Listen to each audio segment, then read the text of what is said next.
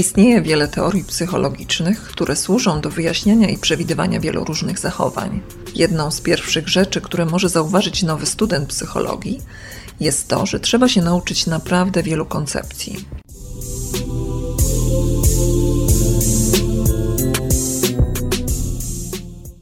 Teoria psychoanalityczna Freuda, teoria psychospołeczna Eriksona Teoria Wielkiej Piątki i teoria społecznego uczenia się bandury to tylko kilka przykładów, które mogą przyjść na myśl. My postanowiliśmy zebrać dla Was sześć najciekawszych, które naszym zdaniem są godne uwagi. Zastanawialiście się nad tym, do czego służą w ogóle teorie psychologiczne?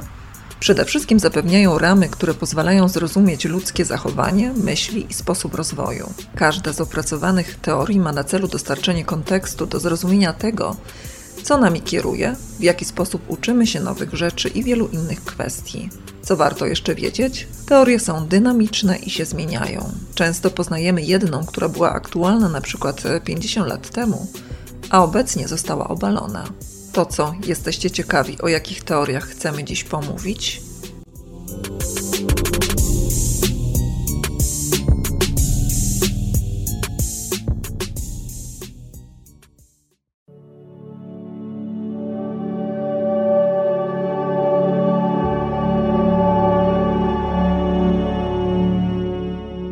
Na pierwszy ogień pójdzie teoria rozwoju psychoseksualnego Freuda. Freud wierzył, że dzieci przechodzą przez pięć etapów psychoseksualnych, które kształtują dorosłą osobowość.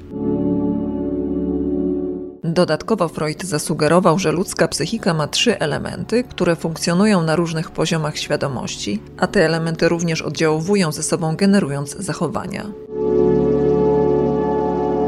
Podczas pięciu etapów psychoseksualnych oralnego, analnego, falicznego, utajonego i genitalnego strefa erogenna związana z każdym etapem służy jako źródło przyjemności dla energii ID. Czym z kolei jest ID? To reprezentacja wszystkiego, co odziedziczyliśmy po rodzicach.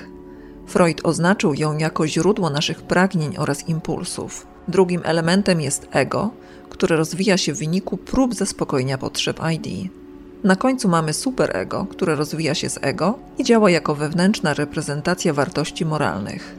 To ona osądza, co powinniśmy moralnie robić, a czego nie.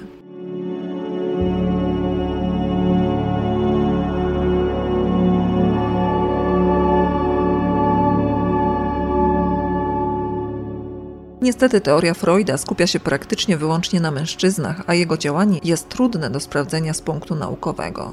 Chociaż niewiele osób jest dziś zagorzałymi zwolennikami teorii rozwoju psychoseksualnego Freuda, jego praca wzniosła istotny wkład w nasze rozumienie rozwoju człowieka. Być może jego najważniejszym i trwałym wkładem był pomysł, że nieświadome wpływy mogą mieć potężny wpływ na ludzkie zachowania.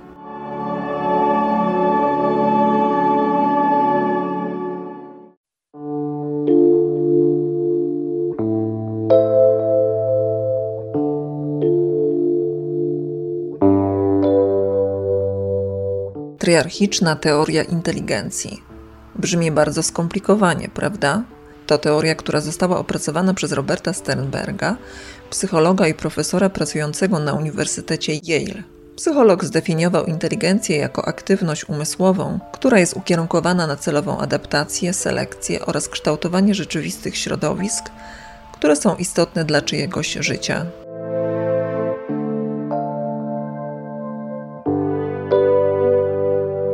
Według tej teorii inteligencja jest miarą sukcesu i obejmuje trzy czynniki: inteligencję analityczną, czyli umiejętność oceny informacji oraz rozwiązywania problemów, kreatywną inteligencję, czyli zdolność do wymyślania nowych pomysłów, praktyczną inteligencję, jako zdolność jednostki do przystosowania się do zmieniającego się otoczenia.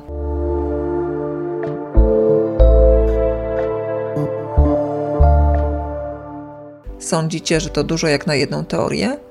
Nie, nie. Wyobraźcie sobie, że Sternberg dodatkowo podzielił swoją teorię na trzy podteorie. To dopiero coś, prawda? Podział dotyczy podteorii kontekstowej, która uznaje, że inteligencja jest spleciona ze środowiskiem jednostki. Podteoria doświadczalna z kolei odnosi się do doświadczeń, jak sama nazwa wskazuje. A ostatnia, czyli teoria składników, to przedstawienie różnych mechanizmów, które składają się ogólnie na inteligencję. Dość skomplikowane jak na jedną teorię, prawda?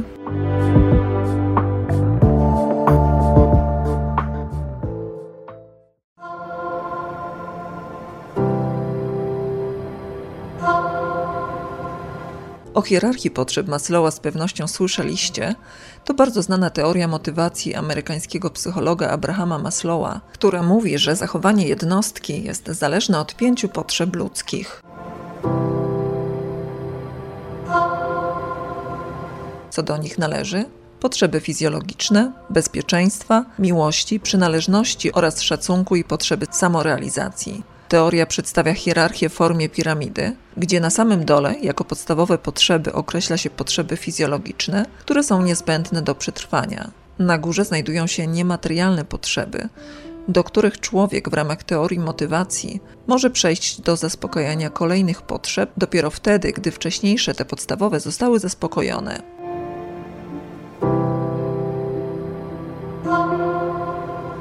Dziś mówi się o tym, że hierarchię potrzeb Maslowa można wykorzystywać również w edukacji i praktyce zarządzania, jak głoszą niektórzy psychologowie.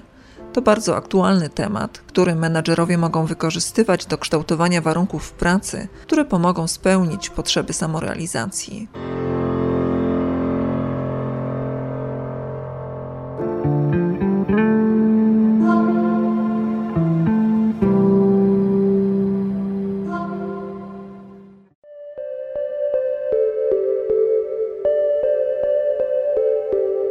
Zastanawia Was czasem, czemu ludzie myślą w inny sposób niż Wy? Jeśli tak, to zaprząta nie tylko Waszą głowę. Istnieje coś takiego jak teoria umysłu, zwana też teorią rozumienia. Podstawą tej teorii jest zdolność do wnioskowania o tym, co myślą, czują, jakie mają przekonania, pragnienia i intencje inni ludzie niż my sami. Czyli niejako zakłada czytanie w umyśle innych.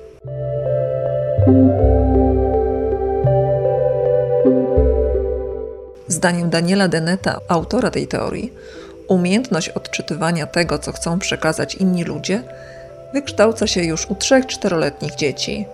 Drugą funkcją teorii umysłu jest rozumienie komunikacji międzyludzkiej, albowiem ta umiejętność pozwala nam prawidłowo odczytywać ironię, sarkazm czy metafory.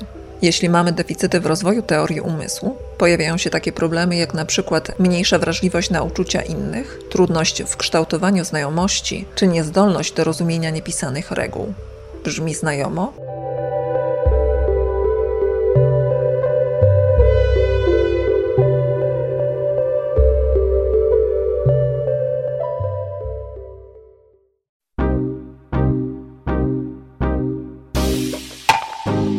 A teraz coś zaskakującego, choć może nie dla wszystkich. Teoria opanowania trwogi. Słyszeliście kiedyś o niej? To teoria, według której kontrola lęku przed śmiercią stanowi podstawową funkcję społeczeństwa i jest motywatorem ludzkiego zachowania. Została opracowana przez trzech naukowców Jeffa Greenberga, Sheldona Salomona i Tomasa Pyszczyńskiego. Według teorii każdy z nas zdaje sobie sprawę z unikatowości życia i z tego, że każda egzystencja musi się kiedyś skończyć. Mimo to większości trudno jest pogodzić się z nieuchronną śmiercią, co wyzwala potencjał trwogi, czyli właśnie podstawowy egzystencjalny lęk. Według teorii opanowania trwogi obrony przeciw temu uczuciu buduje się poprzez kulturowy bufor, na który składa się światopogląd oraz samoocena jednostki. To z tego powodu niektórym kulturom łatwiej jest oswoić się ze śmiercią. W ich światopogląd jest wpisana na przykład reinkarnacja lub obietnica dosłownej nieśmiertelności, jak to jest w przypadku chrześcijaństwa.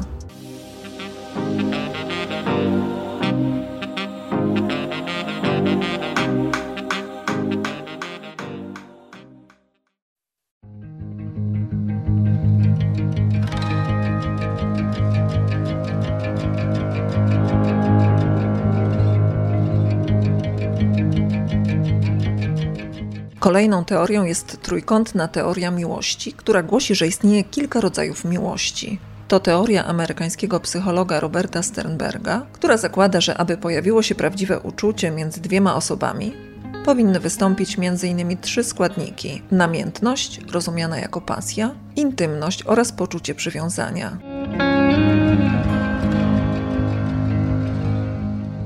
Na podstawie tej teorii istnieje siedem określonych rodzajów miłości. Na podstawie intensywności trzech składników, o których mówiliśmy wcześniej, można wyróżnić takie relacje jak miłość w związku, Krótkotrwały romans, wygaszona miłość, romantyczna miłość, miłość społeczna, stereotypowa miłość, miłość wytrawna.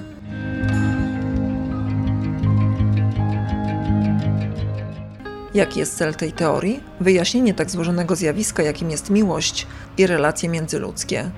Jak sądzicie na bazie własnego doświadczenia? To coś, co w ogóle da się wyjaśnić?